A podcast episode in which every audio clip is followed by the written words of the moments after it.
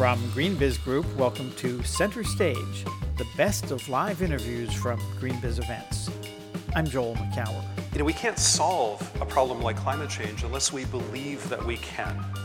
And so probably the most limiting factor to getting to a better future in climate change is knowing that we can actually do it. And that's what Drawdown tried to do, is saying, hey, we add up these solutions, they are more than enough to not only stop climate change, we can actually begin to reverse it if we implement technologies we have right now. That was Jon Foley, Executive Director of Project Drawdown. I sat down with him at the GreenBiz 19 conference in Phoenix, Arizona, to discuss how businesses can implement the climate solutions outlined in the book Drawdown, the most comprehensive plan ever proposed to reverse global warming. Let's listen in. Jon, I think uh, just to get level set really quick, uh, people probably heard of Project Drawdown or they've read the book Drawdown, but what is, just give us the elevator pitch. Well, Project Drawdown is really the world's kind of go-to source for climate solutions. Uh, it was founded a couple years ago by people like Paul Hawken, Amanda Ravenhill, Chad Frischmann. A number of people thought, hey, wait a minute, uh, what if we wrote down the solutions to climate change and analyzed them uh, with a consistent method across energy sectors like electricity, transportation, heating, manufacturing, and so on, but also forestry, agriculture, materials, and everything, and do a real apple-to-apple comparison and ask a few simple questions like, you know, are we screwed? or not. you know, uh, what would it take to solve climate change? And how do we communicate that to people so they can actually do it?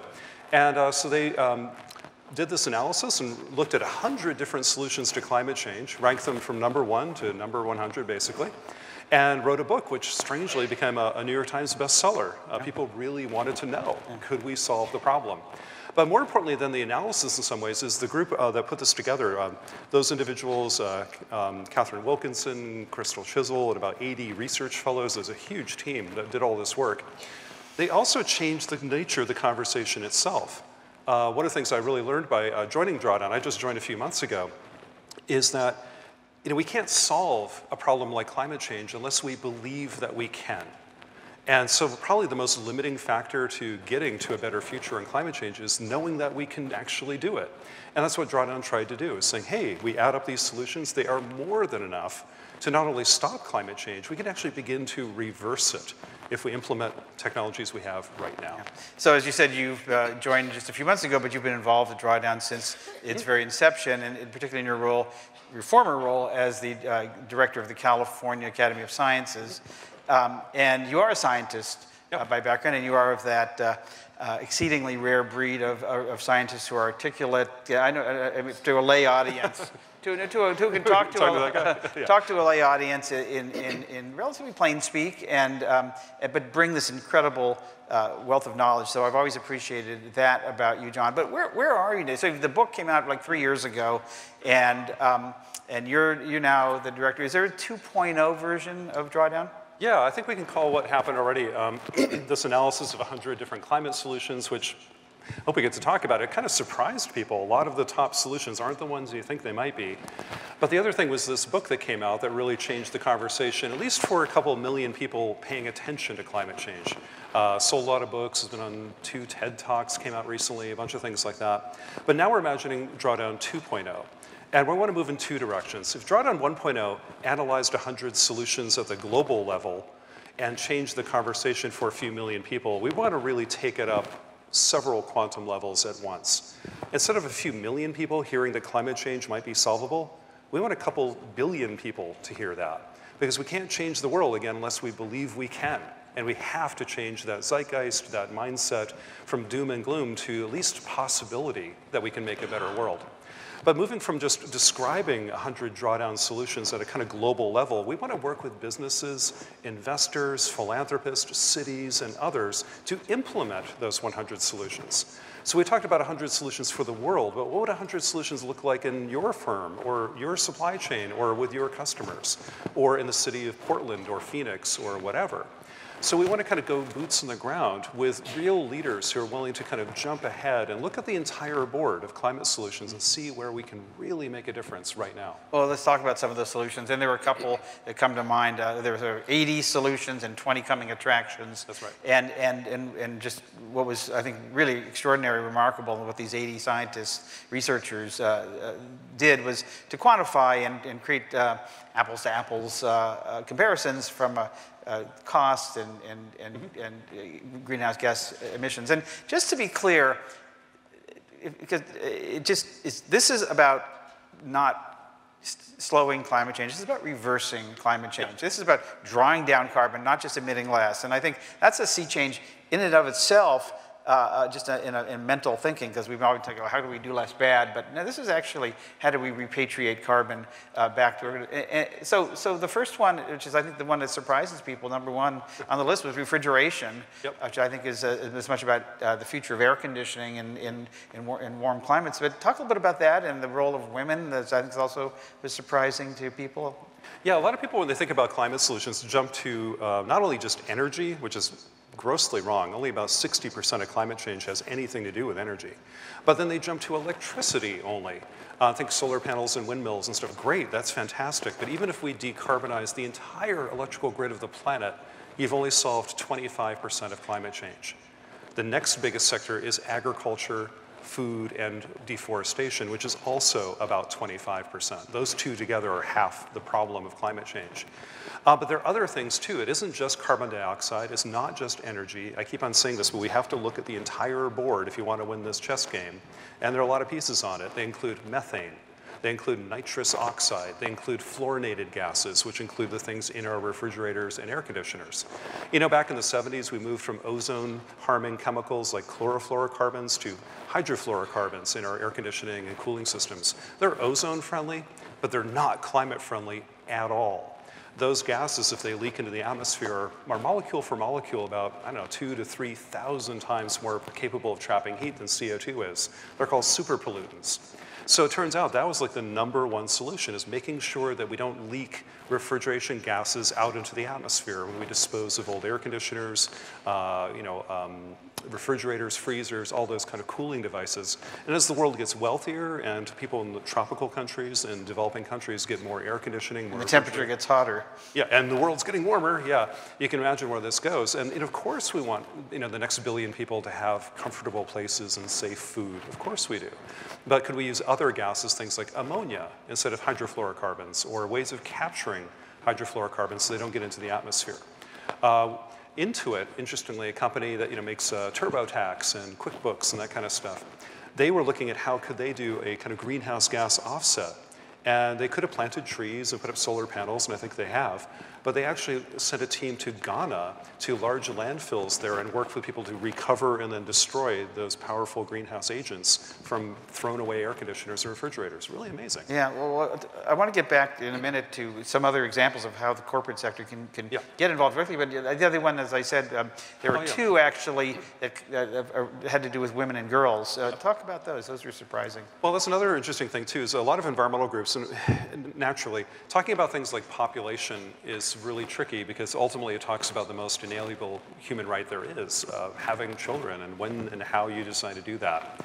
So we should never be talking about population control. And God, that, you know, that's so draconian and awful. But it turns out the best thing we can do to maybe shift the future population of our world from maybe 9 billion, keeping it closer to 8 billion or so, the best thing we can do is give girls opportunity. So it's educating girls and uh, family planning and just let people decide what they want to do. It's nobody imposing anything, just education and doctors. That's all. And it turns out when you add those two together in the drawdown scenarios, it is the single, well, one of the biggest solution baskets of all. Is do we end up with 10 billion people, 9 billion people, or 8 billion people later in the century?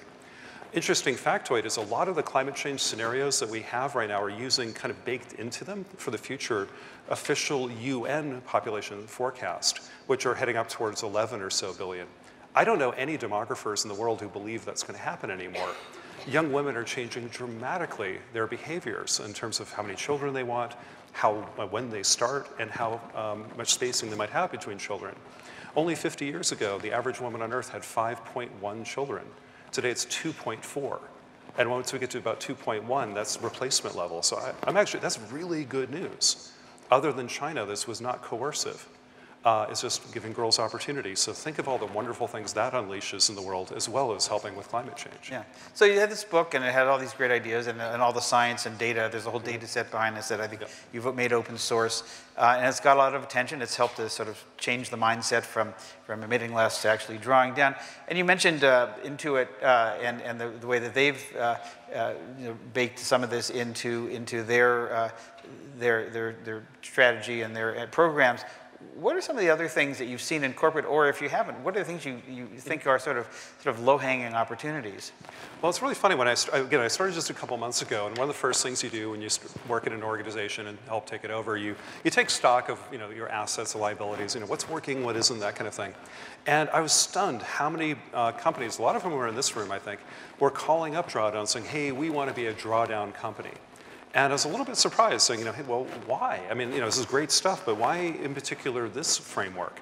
They said, well, first of all, you're the only people we know of that went across the board between electricity, heat, chemicals, food, forestry, everything, using the same method. So I don't have to call one group about electricity, and bring in another consultant about food waste, somebody else about transportation. Like, you're a one stop shop. I'm like, oh, okay, that's cool. The other thing was the word drawdown. They said, you know, and this is also why we had mayors and a lot of politicians calling us up saying, we want to be a drawdown city, we want to be a drawdown country, a drawdown state. We're getting those all the time too. Was that something you were actually offering, or they just came up with that? They, they did. We didn't offer that. They yeah. just like we had no offering for this at all. We still don't. I don't know how to respond to this demand. If you can help us with that, that'd be great. uh, but we're getting these phone calls like all the time, and we're like, my first question is, well, why? And finally, I had a, a politician kind of pulled me aside and said, Jon, it's because we can sell it. I'm like, what do you mean? He says, well, okay, what do you want? Drawdown. We want to reverse global warming. When do we want it? As soon as we can. That sounds pretty good, right? Right. The other alternative might have been like a scientist might have said, what do we want? Uh, we want to get on mitigation pathways to eventually stabilize atmospheric CO2 to the Paris Accord 1.5 degree target for the UN Framework Convention on Climate Change. You know, when do we want it? Well, eventually, but it'll be phased in over the next couple of decades, depending on, you know, like no. you know? You, so you can, you can, you can almost dance to it. Yeah, exactly. Well, drawdown is kind of like, you know, like maybe it's not the perfect word, but people kind of get it. Like, hey, your blood pressure is going up. What does your doctor tell you to do? Bring it back down. Or you gain too much weight over the holidays? Ooh, that's not so good. What do you want to do? Bring it back down to healthy. People get it. It's one word, and it's aspirational because we're not saying, oh, we're going to, you know, just be less screwed in the future. We're like, nope, we're going to stop global warming and eventually hand our, uh, our, you know, descendants a planet which is reversing climate change. It'll take a long time to reverse the heat that's in the atmosphere now, but at least we can stop the additional heating and begin to repair the damage. Uh, that's aspirational. People want to sell that. A CEO, an executive, a, a political leader, that's something they can get behind. And I think that's a, a, an important lesson in terms of framing uh, anything you want to change in the world. Set an aspirational goal, tell people about a great vision of the future, not a doomsday vision of the future, and invite them to join. Um, I often joke, like, you know, hey, Martin Luther King didn't say, I have a nightmare. Or, you know, or worse yet, I have a PowerPoint. Um, you know, he, he said, I have a dream. Nightmare PowerPoint is kind of. yeah, I don't know which one's worse. You know, or imagine the nightmare PowerPoint, yeah. But it was, I have a dream, and it was a dream that you know was uncomfortable for many people, but everybody in their bones knew that this was the better world that they wanted their children to inherit, even if it meant a lot of change and a lot of discomfort for some. We all kind of knew it was right. And uh, I think for climate change too, that's such an important point. We are not screwed on climate change. Absolutely not. We only will be if we choose that. It's literally a choice to do nothing. That is a choice. We don't have to follow that choice. There are many other choices that are available that could lead to a much better world. Yeah. And they're waiting for us to choose. So, so, so let me ask you in that context, uh, does, is the political, does that mindset, which is very different from what we've mm-hmm. generally been, does that mindset uh, sort of, is a workaround around the current political uh, gridlock around this uh, or blockage? Is this a way of maybe circumventing that? Well, I mean, I think we've wasted a lot of time waiting for the UN and Washington to save us. And um, I'm done. Uh, I've been thinking about this stuff for 30 years. Other people have been thinking about it longer. I'm done. Forget it. You want to change the world? I want to get the Fortune 500. I want to get you know private equity. I want China. I want the Pentagon. I want cities. People actually do stuff for a living. Let's get them to work. and if we can bring the politicians on board later, great. And it's not all politicians, by the way. Yeah. I mean, uh, Jerry Brown did a really sneaky thing a couple months ago before leaving office. He was supposed to sign uh, what's called SB 100, a bill to make all California electricity carbon neutral by 2045. He signed it, but he knew that electricity was only 15% of Californians' contribution to climate change. So there'd still be 85% left. He signed then an executive order, which nobody saw coming, said, oh, by the way, we're going to edit electricity and make it the entire California economy. With a stroke of a pen, he just committed California to being carbon neutral completely, everything by 2045. And well, thanks, I didn't do it, but he did. and he left office and handed it, hey, Gavin, here you go, and went out, out of town. You know, it was a pretty cool trick. Uh, but you can't get elected in California without having a serious climate plan now. You cannot possibly win statewide office without doing that. And we're talking about the fifth largest economy in the world. If you take California, and if the other 49 states did nothing, the US still would have probably the number two climate commitment of every country in the world. Second only to what, Sweden, maybe? Because of California. Yeah, we're a third of the US economy. so just California, boom, you had a third go to zero yeah. overnight. And that's 40 million people, fifth largest economy on the planet. So cities, states, and companies, and that's where the action is. Forget about Washington right now. And a Green New Deal would be great, but don't wait for it keep going what you're doing too. Um, before we go to Heather for a question, um, so I still want to get to the, a little bit of the, of the brass tacks on the, on the, on mm-hmm. the, on the, from the business perspective, from the company perspective. It's like, uh, what would you like to see? What would be a first step to do? I read the book. I get that. Get that. And we can you know, get that plug out of the way. But once they've read the book, they see this great menu of, yeah. uh, of, of, of possibilities of solutions. Um, what's a, a, a sort of the next step to take? Well, what we'd really like to do is work with uh, maybe even just a handful of companies to pilot some of this. But how can we take the kind of drawdown framework, which is there are a lot of detailed models and data sets that our research team has put together on this stuff. How do we transform that and say, how do we put a drawdown for your company? or your supply chain or your customer base and really drill down to the details because we can look not at just one or two climate solutions, we're going to look at a hundred of them and some of them are definitely going to surprise you. Every time we look at these in a different context, people are like, oh, I didn't think of that one. And so hopefully that would be one part of it. The other thing is Drawdown's communication framework, uh, just being more hopeful, more positive, more about opportunity, more about solutions than problems is now by far the most popular framework talking about climate solutions the world's ever seen. If you want to use it with your company too, great, because we got to change what you do and we got to change how we talk about climate change. Yeah. And we can help with both. And we'd love to work with some leading companies to see if we can kind of move the bar really quickly on the rest of the companies out there and all of us and elevate the sites a little bit. Let's turn to one last time at this conference to Heather Clancy at Sidebar. Thank you. The role of digital technology has been referenced many times here this week as a, as a, as a, game, as a solution. What role will nature play, natural solutions, in the drawdown narrative? Yeah, that's really important. I'm glad uh, that nature is getting a lot of more attention as a climate solution because about a quarter of all the greenhouse gas emissions happen on land around the world. It's either by growing food, tearing down forest, or other things associated with kind of food and agriculture and how we interact with nature. How does society live sustainably with the natural world? Uh, so about a quarter of our solutions should also come from that too. It's estimated, you know, 20 to 30 percent of the answer to climate change would be protecting rainforest, rebuilding our soils, not using so much chemical fertilizer, figuring out what to do with the methane that cattle and rice fields often emit, and trying to figure those things out. And we can do that while also improving water quality, enhancing biodiversity protection, and other kind of so-called ecosystem goods and services. This is a win-win uh, if we do it right. And the good news is we're doing so many things kind of wrong right now. We can turn the first rule about getting out of a problem is stop doing the dumb stuff. And unfortunately, we're doing a lot of kind of dumb things like food waste. About, I'm sure other people mentioned it too, but if food waste were a country, it'd be the third largest emitter of greenhouse gases on the planet mm. after China and the United States. Uh, it's about like 12% of all greenhouse gases come from the 40% of the world's food that is never even eaten. Clearly, we could do better with that. That's huge. So, as we bring this to a close, this session and this conference, it's so refreshing to have someone, a scientist or anyone, frankly, who's so optimistic about the possibilities. What advice do you have for our community about getting and staying optimistic? Well, I, this sounds like a nuance, but I often like to tell people optimism is one thing, hope is another, and then there's courage. Mm. Uh, I think there's a little bit of semantics here, but what you first need most of all, I think, is hope, because hope is a verb. It requires that you get up and do something. Optimism is like, I'll let the invisible hand take care of it. Now, the world is going to change not because of invisible hands, but because of your hands, the ones that are really going to change the world. So I would ask us to have courage in the face of a really big challenge, like the people before us had in you know, fighting fascism, overcoming the depression, you know, working on civil rights, ending apartheid.